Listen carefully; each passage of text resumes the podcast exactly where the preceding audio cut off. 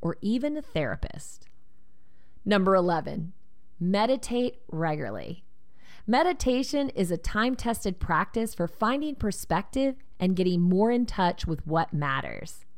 It doesn't have to be a religious practice, but finding some time to meditate regularly can go a long way toward putting things in perspective.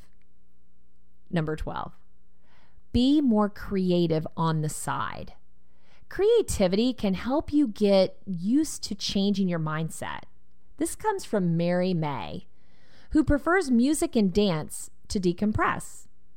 They support my ability to refuel and calm my energy so that I'm able to prepare for whatever comes up in my future.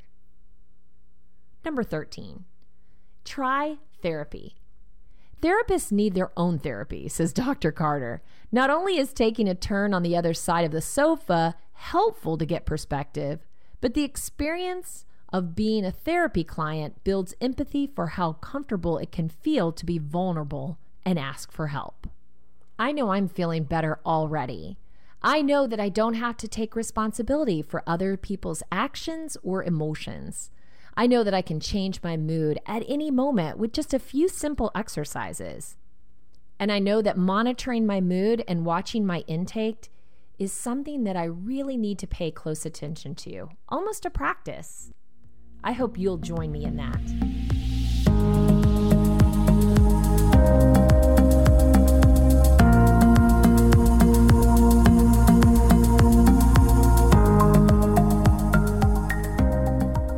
Want to share encouragementology with a friend who needs to know they're not alone in this journey of self discovery, you can visit encouragementology.com or anywhere you stream your content to receive this episode and all others.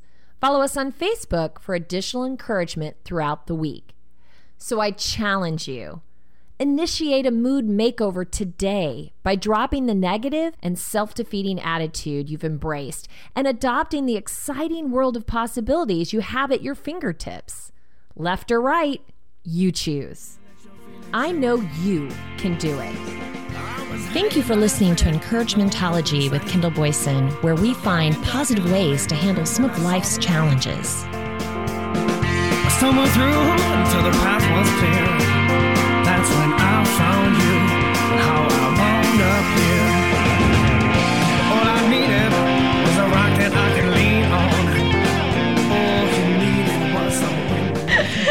Everybody. I'm Rose Maddox, and I'd like to tell you that you're listening to KBOO in Portland, Oregon, the station that I listen to when I'm in the area.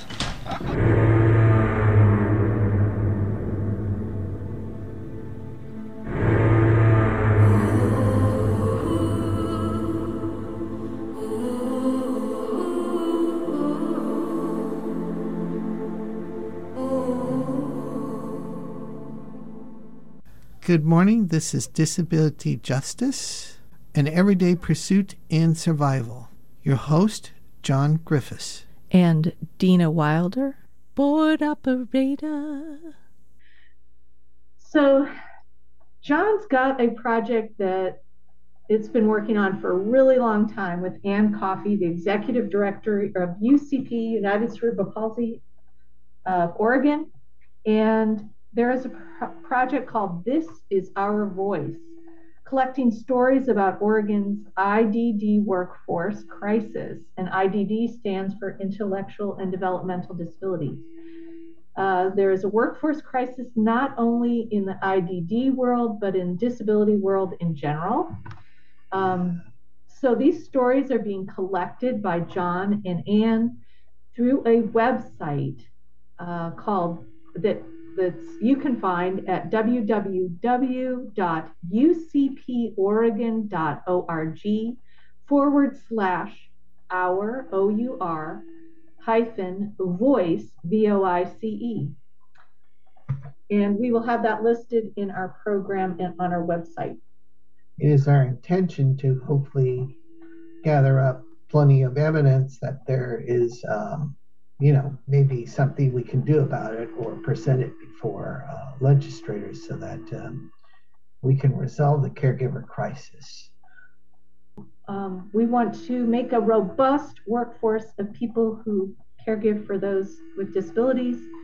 And to do this, we have to fight by presenting our stories of how the system is not working for us.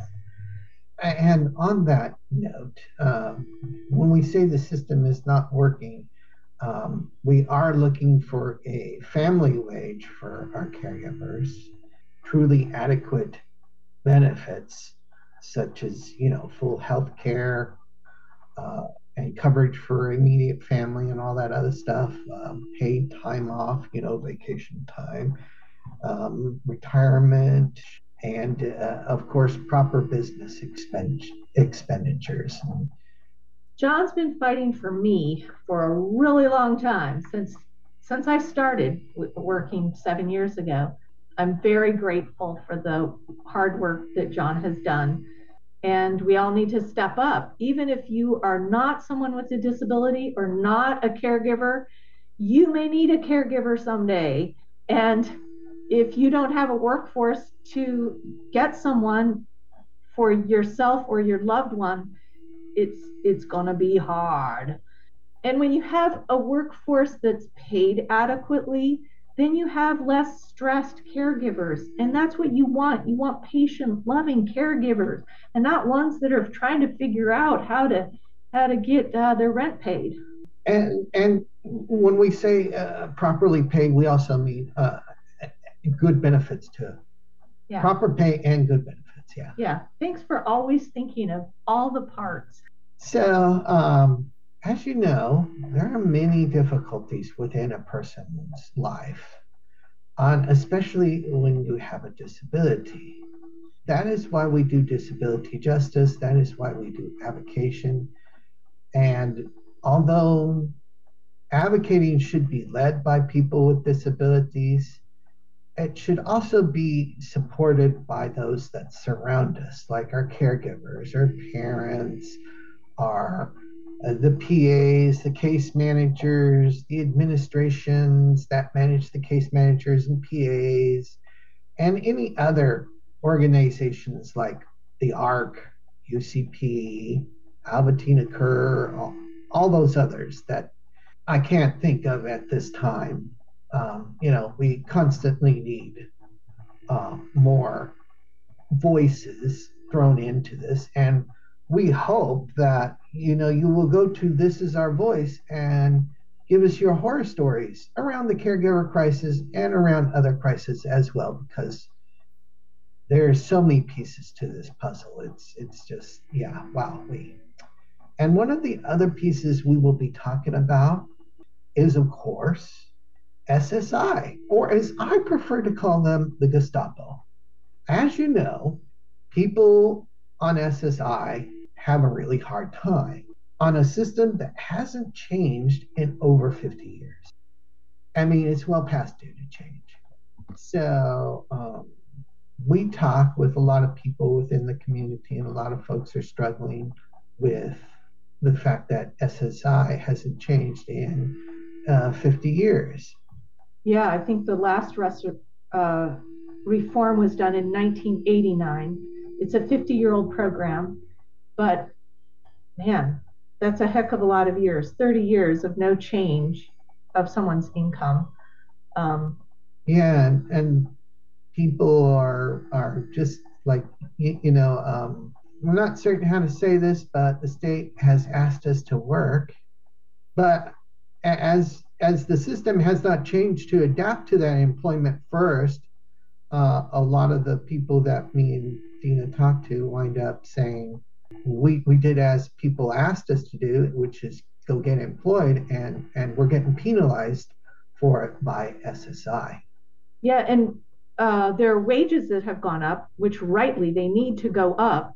But then people who are on disability, if their hourly wage goes up and they're still working the same hours, they might be earning too much and not, you know, catch it right away but SSI will catch it, and then the next thing they know, they they're losing their benefits and they're having to pay the state back pay, pay them back, in thousands of dollars. And for people with low income, that is totally uh, destroying lives. Especially when you only make 841 a month. So that is something that we're hoping will be changed with the SSI Restoration Act of 2021, sponsored by Senator Brown, a Democrat from Ohio. It is now in the Budget Committee, or it was in the Budget Committee and was stalled for a long time and was referred to the Finance Committee recently, which Ron Wyden, our senator, is the chair of. One of the hopes of this Restoration Act is to move the current maximum benefit of $841 and raising it to the federal poverty line, which is $1,132 a month. And doing away with the marriage penalty. If you're on SSI, you cannot get married without being without losing a significant portion of your benefits that's always been a barrier to marriage within the disabilities community. There are so many stories of people with disabilities saying, I am not going to, we're, we've chosen not to get married because we will not get as much benefit, our benefits will be reduced. And it's significant. So, two people with disabilities will lose the amount that they will get. And if a person with a disability marries someone without a disability, it's dependent on oh, they'll still probably lose some benefits depending on the person's income. Depending on the person's income, they could lose all of their benefits. Right. So, right. I mean, that's a huge impediment. And that sort of means you can only have relationships within a within the disability community. You can't really have a relationship outside the disability community uh, which is uh, isolating and very much, if you ask me, institutionalizing because it's when when they had institutions that it kept us away from the regular public, and this is doing pretty much the exact same thing, only it's on a more um, personal level of love and um, basic human needs for for having a, a companion around, for having another human around. Yeah. So there are three parts to the SSI Restoration Act of 2021. We mentioned uh, just now removing the marriage penalty and raising the current maximum benefit to the federal poverty line. The third part is raising asset levels. Do you want to talk a little bit about that, John? It sounds like they might raise the asset levels to 10,000 for uh, individuals and 20,000 for married couples. Let's also maybe put in an addendum where it says this amount increases annually with inflation. John and I were just listening to a YouTube video of someone talking about the benefit of maybe waiting for this Restoration Act to um, not be passed until 2023. And their suggestion was since they're wanting to raise the current maximum benefit to the federal poverty line, the federal poverty line actually changes every year. And possibly that would be another $50 per month if we waited one more year. And since we since folks are having to wait for decades to get a restoration act to happen again, maybe we should be looking towards um, trying to get that that extra fifty dollars. It does sound like it has been stalled in the budget committee, and I was just thinking to myself, you know, if we put uh, an increase on the asset limits, we should also put an increase on the monthly income so that every year it goes up with the federal poverty level. Yeah, policy takes a long time to to get. If you look at what what the maximum benefit right now is $841 per month. And that is the maximum. I think I saw something that said the average benefit of people with disabilities are getting 600 something. You look at that that amount and what the federal federal poverty line is of 1132 if people on average are getting around 600 that's half of the federal poverty line that people are living on. Oh, yeah. And if you think about this, so the federal poverty line, that's like minimum wage, isn't it? And if you look at that, people on minimum wage are still sitting out there in tents. They can't afford a place to uh, a roof over their heads. And yet they want us to try and put a roof over our heads at, well, below minimum wage. Yeah. And if you think about the federal poverty line right now is $1,132 a month. That is what a one bedroom apartment is going for across the nation. Where's the rest of the money for the food, Food, the medicines that you might need? I, I mean, you know, generally people who are elderly probably need a lot of medicines, utilities. I mean, some apartments may cover a large number of utilities, but most of them don't cover all the utilities. You know, I mean, there's just a, a, a whole lot in in in in the fact that um, this isn't necessarily in keeping up with um, what it actually costs to live wherever you might be located. there are able accounts and special needs trust funds. So there are some ways to house money if you're on SSI. But there are problems with both of those systems. Special needs trust, if you go through a lawyer, it can be extraordinarily expensive.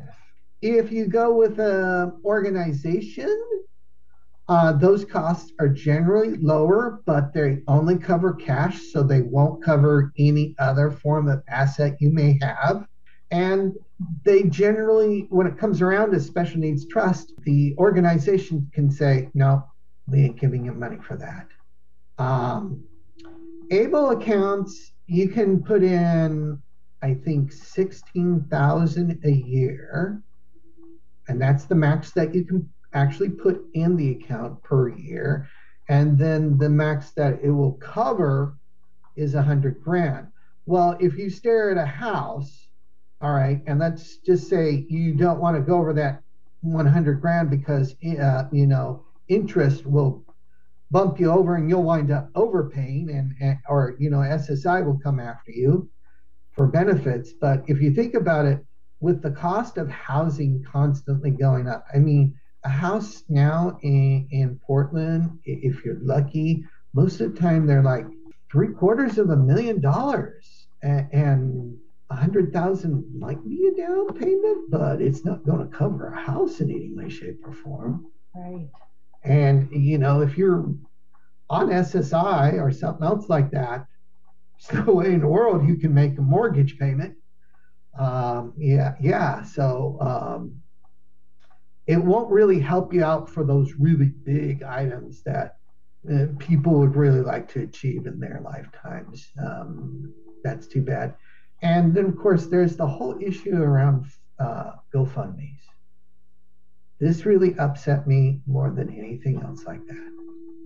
I hear on the news all the time people doing GoFundMe's because they had an accident and they needed help with medical costs or their house burned down and you know now they need help with housing uh, but being on ssi you can't have a gofundme because if you do they remove your benefit so this is a really uh, huge problem with not being able to use gofundme and it can't be attached to like a special needs trust and it can't be attached to an able account um, so like if you have any area in which you need a GoFundMe, forget it.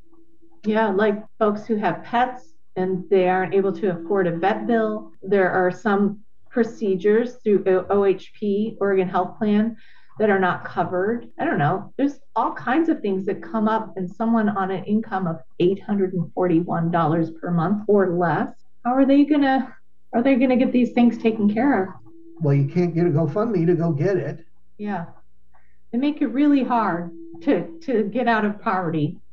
Yeah, and I kind of always think to myself that it was done that way on purpose to punish us for being people with who have disabilities. Hmm. I've seen quite a few people um, cry over the fact that they had a disability and they had to live within a system that that has every barrier that you can think of to getting out of poverty. I want to remind you all that you're listening to KBOO and Disability Justice, an everyday pursuit in survival. John Griffiths is your host, and I am Dena Wilder. And today we are just chit chatting, the two of us. Uh, we were first talking about the SSI Restoration Act of 2021. If you have further questions about this act, since Ron Wyden is the chair of the Finance Committee where it is sitting right now, and he is also one of the sponsors, you can call his office at 503 236 7525. We called his office today um, and we talked to a staff assistant, and we'll probably be sending an email about some of our thoughts later today. So that's something you could do as well. Another thing we talked about, maybe wanting to chat today, was the ARPA grants. ARPA stands for American Rescue Plan Act, and it was uh, a federal act that was determined to help uh, give individual states money to develop grants so that there could be a response to the COVID recovery needs. So these are temporary grants, these are not things that are going to be funded forever. This is just to kind of get a lift up after COVID. And so the Office of Developmental Disability Services, or ODDS, has uh, received $160 million. And I'm going to read right now what it says under the Diversity, Equity, and Inclusion portion of the grants. This $6 million of funding will be used to reach and engage, partner with, and provide support to those who've experienced barriers in accessing services and supports. This grant aims to strengthen advocacy capacity for people who have experienced such barriers. So we're crossing our fingers. These grants are going to come down the pike soon so that people can start applying for advocacy grants. It does sound like that they will have to go through um, an umbrella, like you might have to apply from someplace like UCP or ARC or Community Vision or something like that, um, because they can't just dole out the cash to us directly.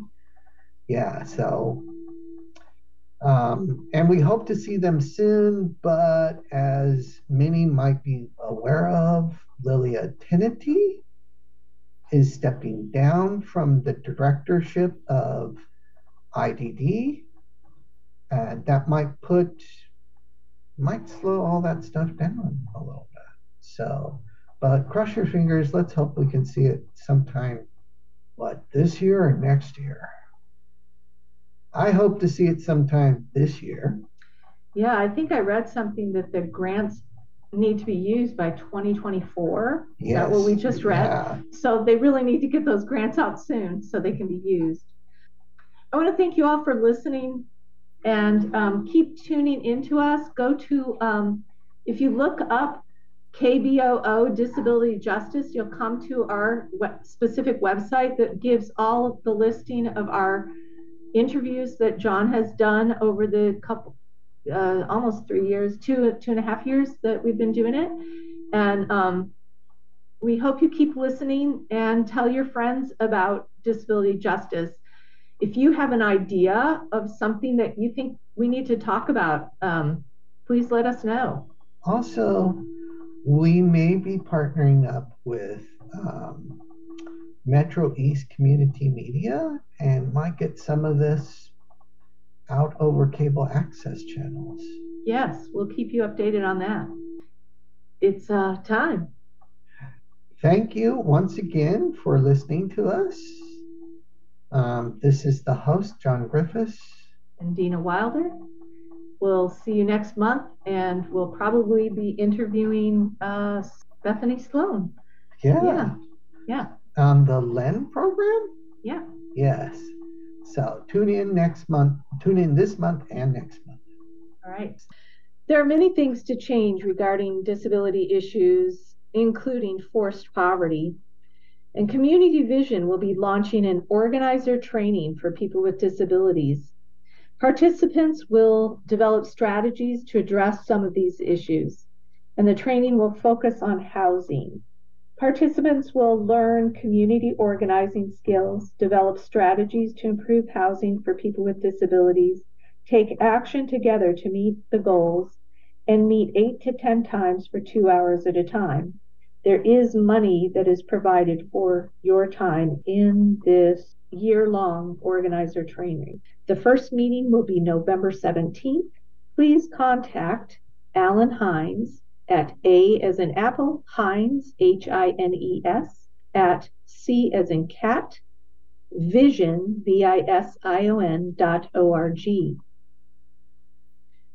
I wanted to let you all know that Oregon City Library is working actively on getting materials for folks with intellectual disabilities that materials that are accessible.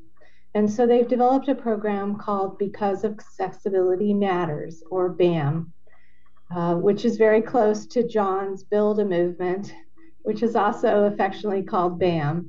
So within our community, there are two BAMs Because Accessibility Matters with Oregon City Library and John Griffith's advocacy annual program, uh, because or Build a Movement, which it ha- happens annually to get people engaged in advocacy work with legislators around disability issues. So I wanted to ch- share with you about both of these. Uh, Build a Movement is getting active. They, they will, folks would be getting together to begin to talk about what the issues are, and then they will develop strategies and testimonies to talk with legislators and ultimately talk to legislators in Salem. BAM, or uh, Because Accessibility Matters with Oregon City Library, is going to be unveiling in December a whole new section of books that are written more, more accessibly for people with intellectual and developmental disabilities. So I invite you to uh, investigate both programs. Uh, go to Oregon City Library website to look into um, different programming they have for uh, folks with intellectual and developmental disabilities. They have an adult Lego lab that happens once a month and other programs. Uh, starting in January in 2023, we will be hosting um, a program called BAM Academy, which is going to invite folks to be participants and lecturers of an educational program that is developed by people with IDD.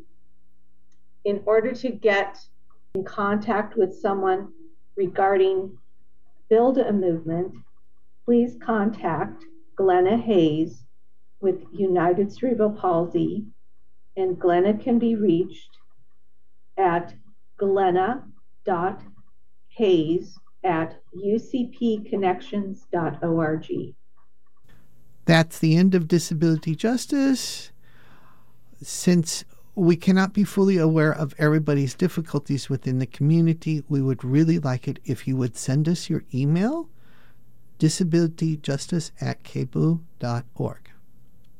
Also, we're always looking for fun, inexpensive things to do out in the community. Go to disabilityjustice at kboo.org to contact us and give us your ideas.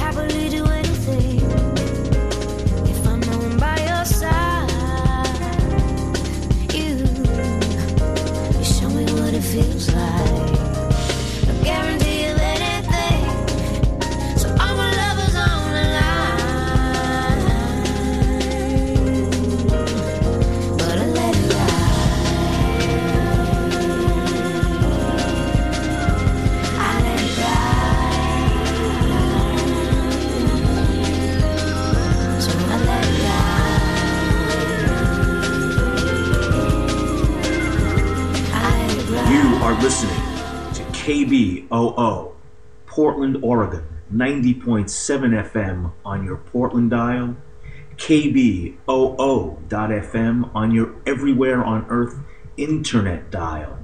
Stay safe, stay sane, stay tuned. KBOO